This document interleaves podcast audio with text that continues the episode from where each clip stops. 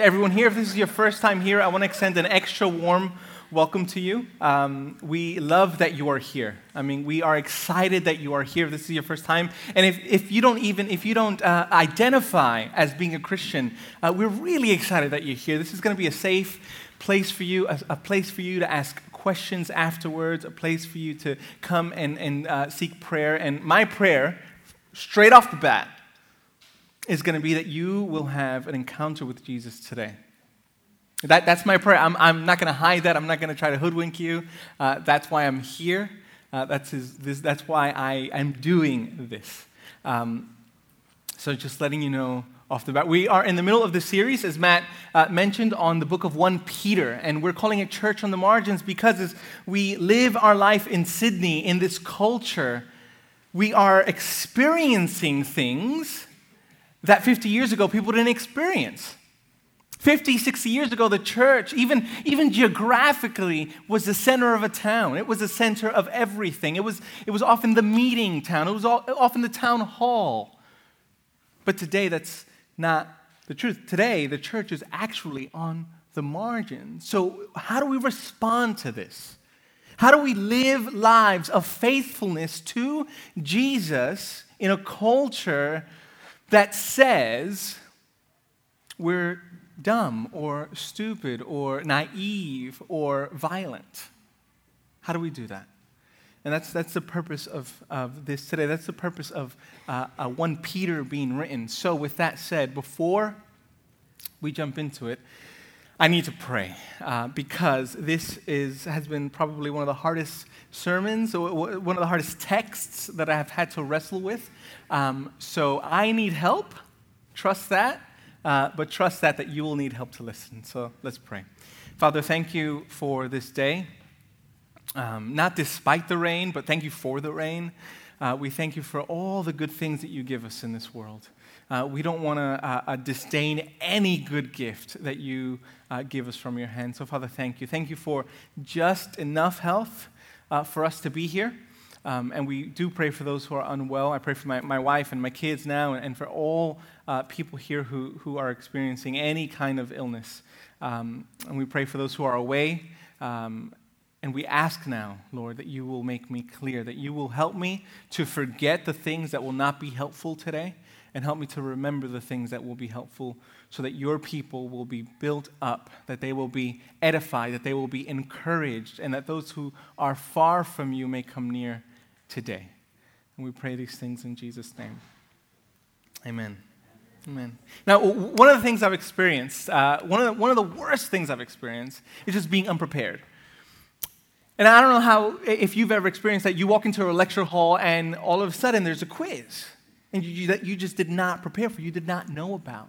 Or you, a bill comes that you just did not put anything away for. Have you ever felt that? And you're just thinking, oh, what am I going to do? Now, I remember when Anthony, my firstborn, he's six now, but when he was born, he was about five weeks early. Five or six weeks early, I remember.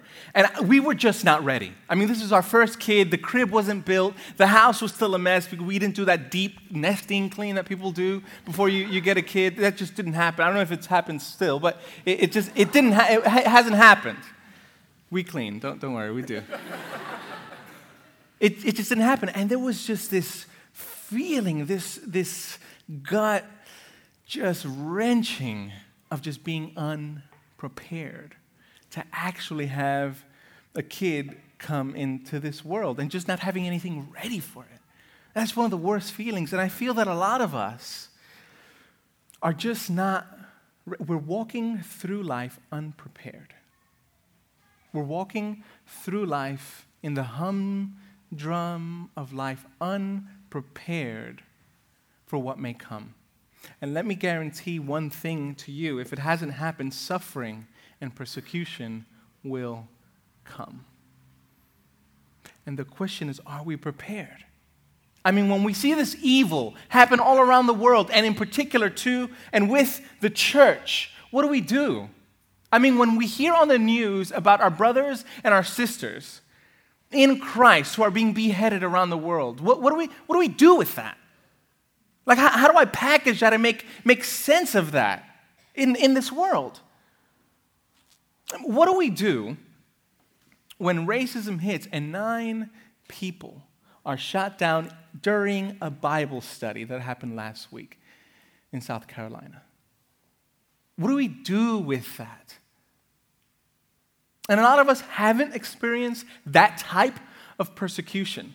But the, the people who this letter was written to, they hadn't either just yet. What they were experiencing was slander and abuse, and some people were losing their jobs and losing credibility. That, too, is a form of psychological persecution. But are we even ready for that? Because Peter, he's saying, it's coming for you. Physical, psychological, it's coming. And he writes this letter to bolster the people up, to put cement in their souls so that when it comes, and it will come, they stand firm. And that's hope. And that is hope. Because what we need to do is we need to move forward in this world, in this culture, two, in two ways. Being humble, but also being confident. And those two things oftentimes are seen as two different traits that at sometimes we are humble and at other times we are confident. But there is a way, which we'll get to, there is a way for us to live in this world, in this culture, in your world as a teacher, as a mom, as a student, as a construction worker, as a parent. Humbly and confident. So with that said, I want you to open up the scriptures with me to First Peter three. It should be up on the screen if you don't have a Bible, but if you don't own one, we have some in the back that we want to give you as a gift if you do not own one. First Peter chapter three. three is the large number, eighteen is the small number. And we'll begin here. For, for Christ also suffered once for sins, the righteous for the unrighteous, that he might bring us to God, being put to death in the flesh, but made alive in the Spirit. For Christ. And one of the things that we are excited, we, we, we pride ourselves, we, we are excited about the Scriptures, and we will not ever skip over hard text. And this is one of the hardest ones that I've ever have, had to deal with. So we're going to go slowly. It's just a few verses. But I need you to stick with me. For. Now, whenever we see this word for, it's giving us a reason for what's to come. For Christ also suffered once for sins. Now, previously in verse fourteen, he says this, Peter, but even if you should suffer for righteousness' sake, you will be blessed. Have no fear and do not be troubled. Why? For Christ also suffered. I don't know what you've experienced, what, what kind of uh, suffering you have experienced in your life. I just, I don't know. I know, I know a few of you guys uh, personally, some very personally, but I just, I have no clue. I have no, no categories, and I, I don't know the extent. And I would not want to make light of anyone's suffering, large or small. I would not want to compare someone's suffering to someone else.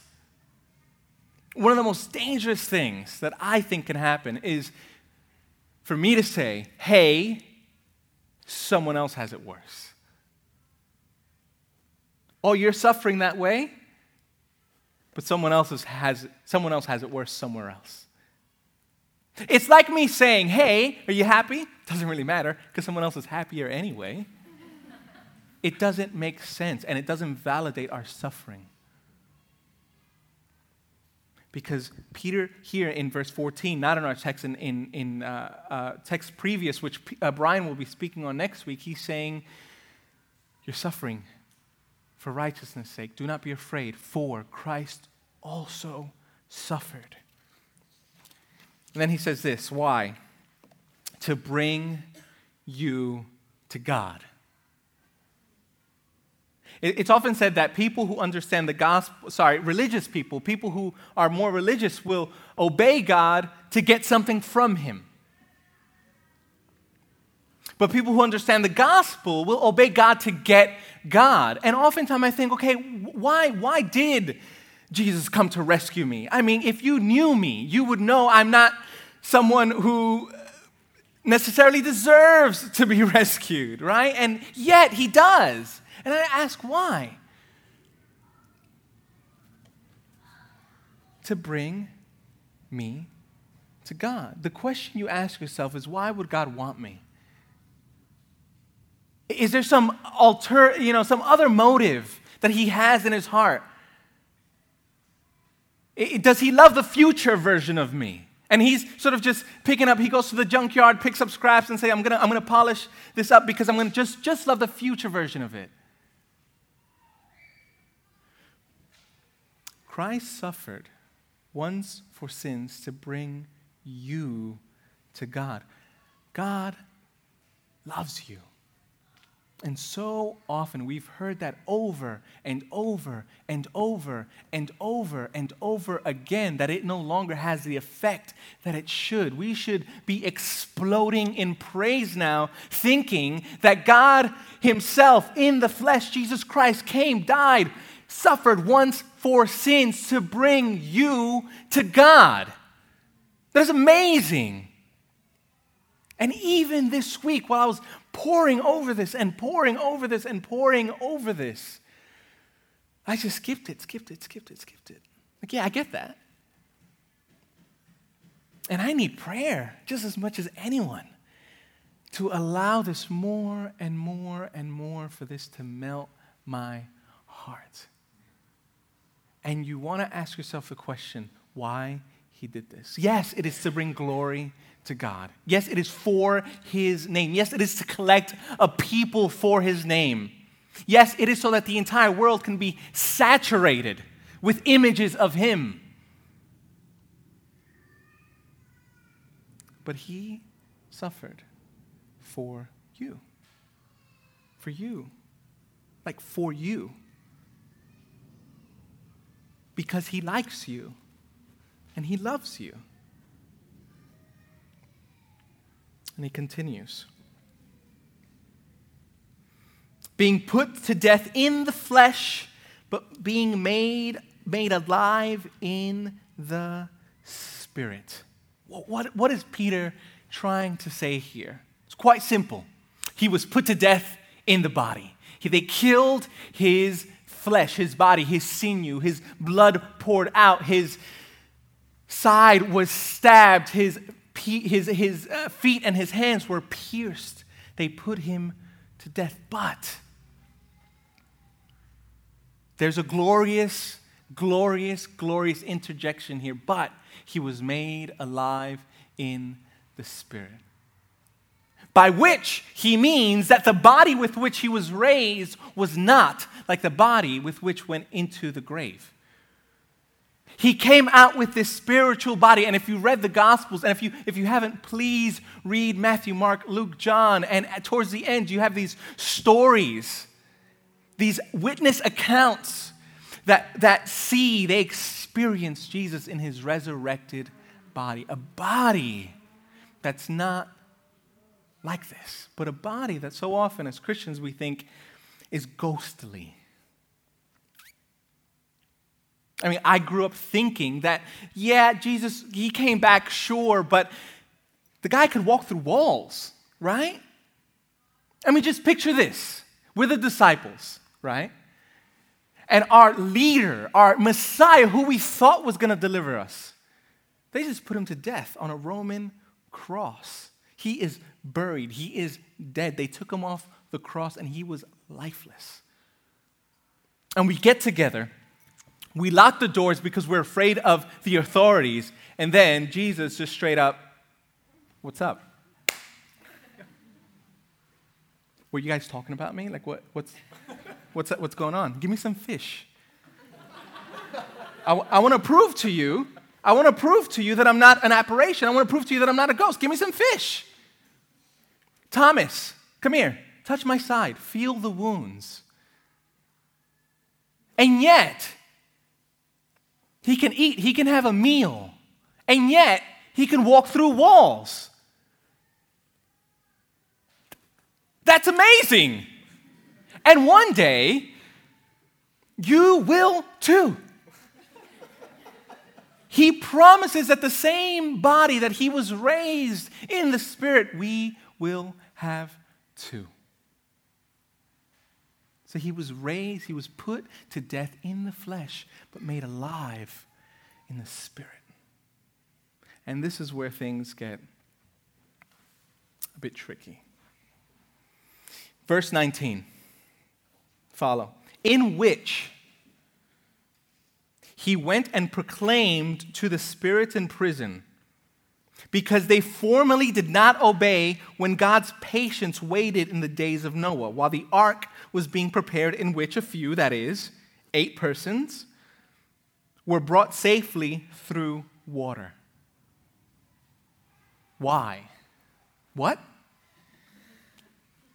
And to be honest with you, uh, there, while I was studying this, I was even surprised at how many different views there could be. The possibilities are almost endless as to the ingenuity that people can come to the text and say it can mean this, this, this, this, or, or this.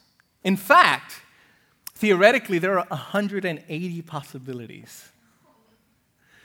I did not go through all of them there, uh, uh, and I will not be going through all of them with you, but what is he trying to do here? And before we even get there, so often we get so stuck with the trees and we forget about the forest. And what's the forest? The purpose here is what? So that Peter could encourage his readers. And so that the Holy Spirit can carry this text through the century and the millennia so that we too, who may be experiencing things that Peter's readers were, will also be encouraged. So encouragement should guide the way in which we see this text. With that said, the Spirit's in prison. There's this story in Genesis chapter six, I was too late to put it up there, but I'm going to read it to you. Genesis chapter six, there's a story just before the flood happens where Noah, his wife, his three sons, and their wives are saved through the flood in the ark. But this is what happened just before the flood waters came. When man, this is Genesis six, one to four, when man began to multiply on the face of the land, and the daughters were born to them. The sons of God saw that the daughters of man were attractive, and they took as their wives any they chose. Then the Lord said, "My spirit shall not abide in man forever, for he is flesh. His days shall be one hundred twenty years. Verse four, the Nephilim were on the earth in those days, and afterward, when the sons of God came into the daughters of man, and they bore them children, these were the mighty men who were of old, the men of renown." Now this story, this little snippet has carried on through Jewish uh, um, tradition. And this story says that there was these, these, a, these sons of God, angels presumably, which we'll see in Second Peter and Jude is what that means. Angels who actually disobeyed God came down to earth and married human women. Now, some of you may be thinking, hold on, this sounds a bit spooky, but I, I, I just told you that Jesus resurrected with a body that can have fish and walk through walls. This is a piece of cake. This is nothing compared to the reality of who Christ is and who he's making us to be. You want to see a miracle? You want to see something weird? I'm a Christian. That's weird. I, I believe that this is the word of God, that God actually sent this to us through the prophets and copied it down and, and kept it for us. That's weird. I, I find that harder to believe. But in our culture, in the way we think, we think this is just crazy. That doesn't happen. No, no. Let me tell you this. This doesn't happen. I am something harder to believe that, that I love God who I shunned all my life. That's a bigger miracle. And here we have these angels who are fallen, who marry daughters of men because they were attractive to them and they bore kids to them. And what happens? Jude, and I know I'm jumping around here, Jude was Jesus' half-brother. And he says this, "And the angels who did not stay within their own position of authority, but left their proper dwelling, he has kept in eternal chains under gloomy darkness until the judgment of the great day." And Peter, in Second Peter, says this, "For if God, God did not spare the angels when they sinned, but cast them into hell and committed them to chains of gloomy darkness to be kept under judgment." These very angels are the angels, the spirits that Peter is talking about. When Christ resurrected, his ascension to the right hand of God, which we'll see in verse twenty-two, his dominion, his authority, his conquering even, listen, evil that is primitive. And Peter is bringing up this story to show them, hey, there are, there's this evil that's been in the world for countless of eons. And yet, the resurrection conquered that. What do you have to fear from verse fourteen? If Christ, by his dying and his resurrection, proclaimed judgment, he proclaimed victory over something that happened eons ago, where angels disobeyed God and they fell. What do you have to fear? In verse fourteen, he says, "Do not be afraid, do not be troubled." And he gives us another reason. Why? Because as he rose from death, he proclaimed to the spirits in prison.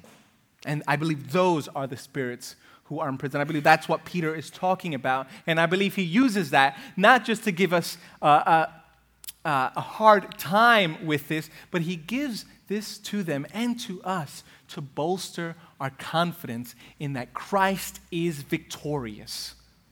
In Colossians, Peter says, uh, rather Paul, Paul says that on the cross he made a spectacle of them. He conquered them. He, in, in a sense, he, he sort of just wagged his tongue at them and said, "I won." And I wonder what evil you're experiencing. I wonder whether there's oppression in this room. I wonder if there's something going on here where you need to hear Christ is victorious. He is vindicated. He has suffered, but he has won.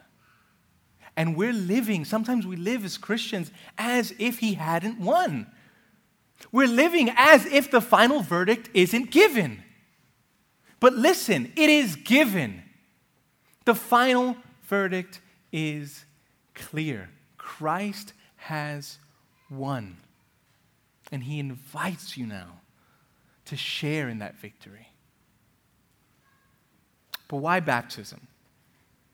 Why, why Noah? Why baptism? What is it about this story that Peter brings up?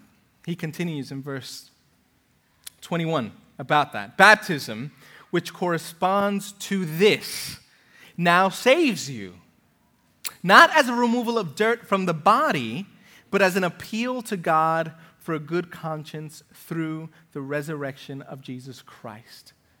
So let me get this straight. So Peter is trying to bolster our confidence in Christ's ultimate victory. And then he brings up baptism, and he says, which corresponds to this. To what? To the whole story of Noah and the ark. Let me guide you. In verse twenty, it says a few were saved. In verse twenty-one, that's you. So where in the in the Noah narrative, a few were saved, now you. And then he says, a few were saved. How? How? Through water. The same water that destroyed the world is that water. The destructive nature of water, that is what saved them. And here, baptism now saves you through the resurrection. Oftentimes we read this and it, it would sound like he's saying that baptism, the act of baptism, which we should celebrate, which we will be celebrating, as if the act of itself, in it of itself, saves you. But he adds a quick caveat. He says, not as a removal of dirt from the flesh. So what is it? He's saying this. In the middle of this hostile culture where Noah was living, people were ridiculing him, people were making fun of him, people were putting him down and denouncing his God that he's listening to. It hadn't rained. Picture this. Picture you as Noah. It never rained on the earth yet. There was no rain as of yet. And then you're claiming that you're building this boat because we're going to be flooded. How is that so? And people were just de- deriding him. And even in the middle of that culture, they were saved. And oftentimes we feel that we're in the middle of this culture that is just continually deriding us, continually putting us down, continually putting us out. And yet, through the resurrection, you will be saved. So in the same way that Noah battled against this is the same way that oftentimes in our culture, we do. And it's through the resurrection that you will be saved. Who has, verse twenty-two, who has gone into heaven and is at the right hand of God with angels, authorities, and powers having been subjected to him. This is it. He is at the right hand, and that is imagery for saying he is powerful. He's all powerful. And sometimes we need to hear that on a continual basis. Because we are all battling here, whether you realize it or not. Whether you're being passive in your battle or you're active, we need a rescuer.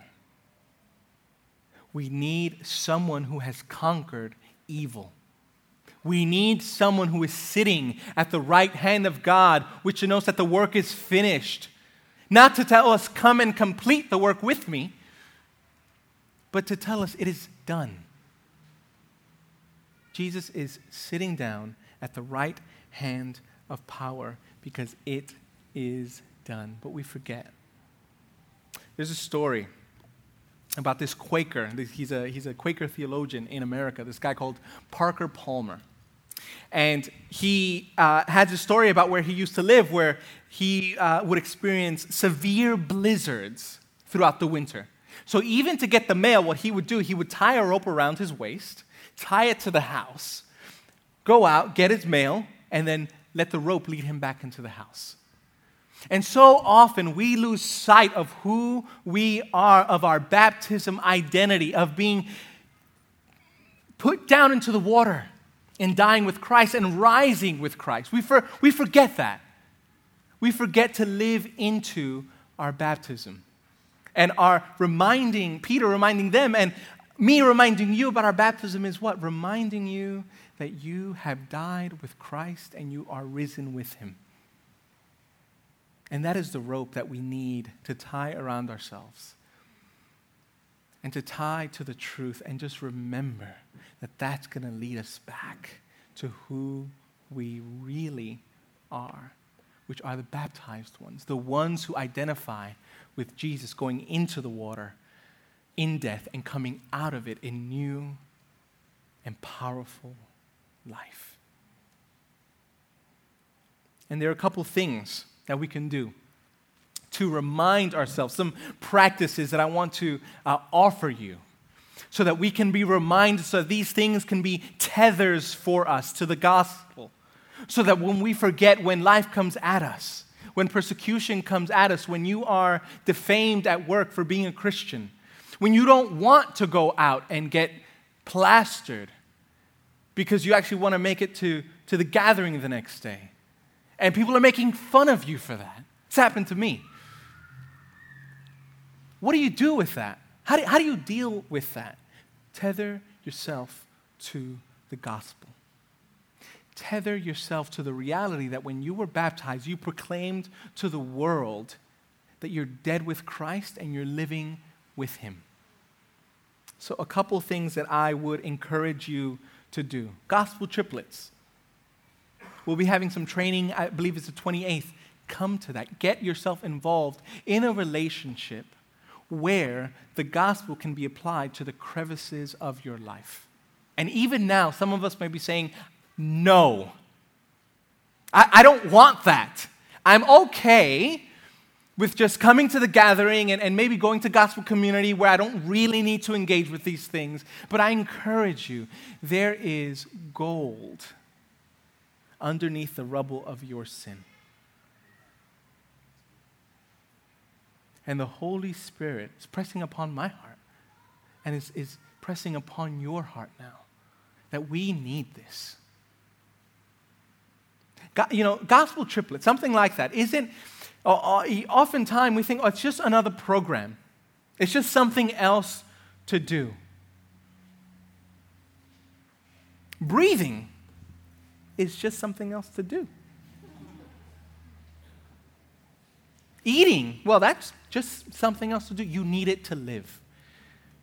And we need these kinds of gospel-centered relationships that, that are going to speak the gospel into your life, that are going to see the way you treat your wife and your kids and call you up on that. You need that. I need that.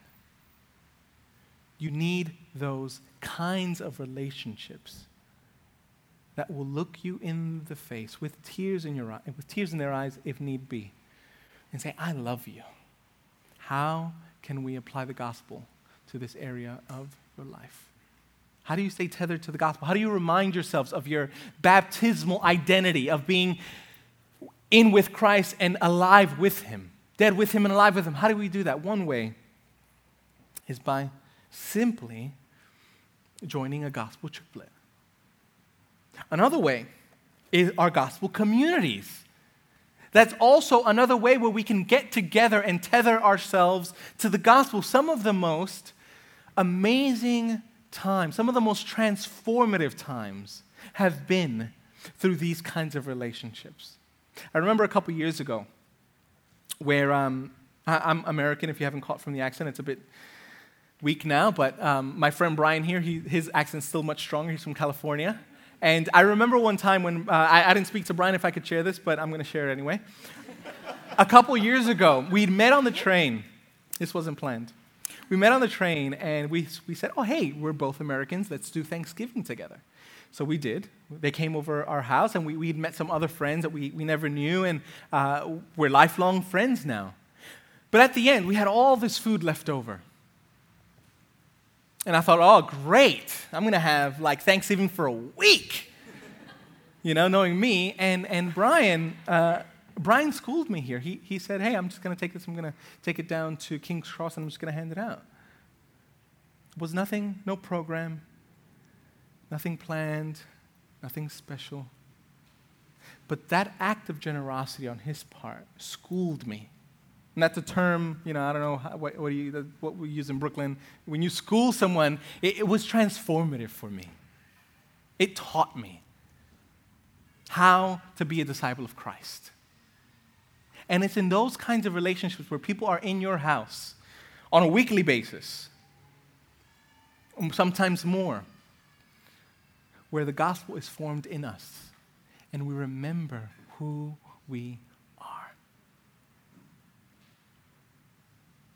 The third way, so gospel triplets, gospel communities, and the third way is to relax. Relax in Jesus. Enjoy him. So often we, we get so tightened. Like we, we get so wound up. And what a breath of fresh air to hear that your work in the gospel is to relax in Christ.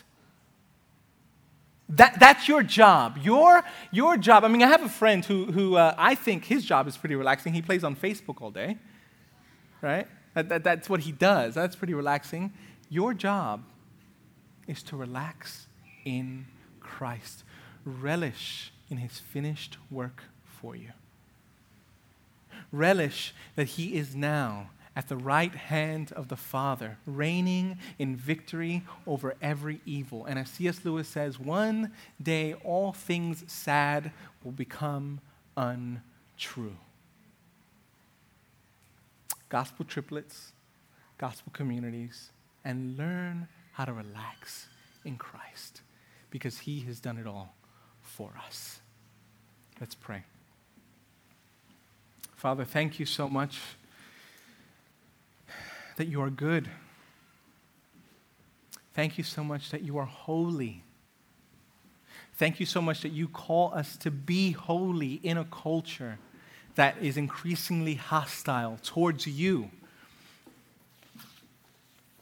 Father, thank you that we can remember with the help of Peter reminding us about Noah being saved in the middle of a corrupt and depraved generation, that we too, Lord, despite the way things look, are also being saved.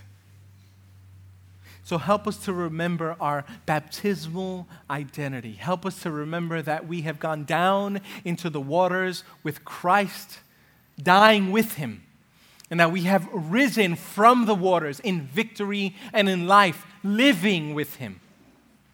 Help this reality guide and rule our hearts and our lives and our emotions and our words and our actions, so that those who are far from you may come near, so that those who you suffered once for in the flesh but was made alive in the spirit, that they, even those, even now, Lord, that they would come near to you. So we thank you for all these things. In Jesus' name, amen.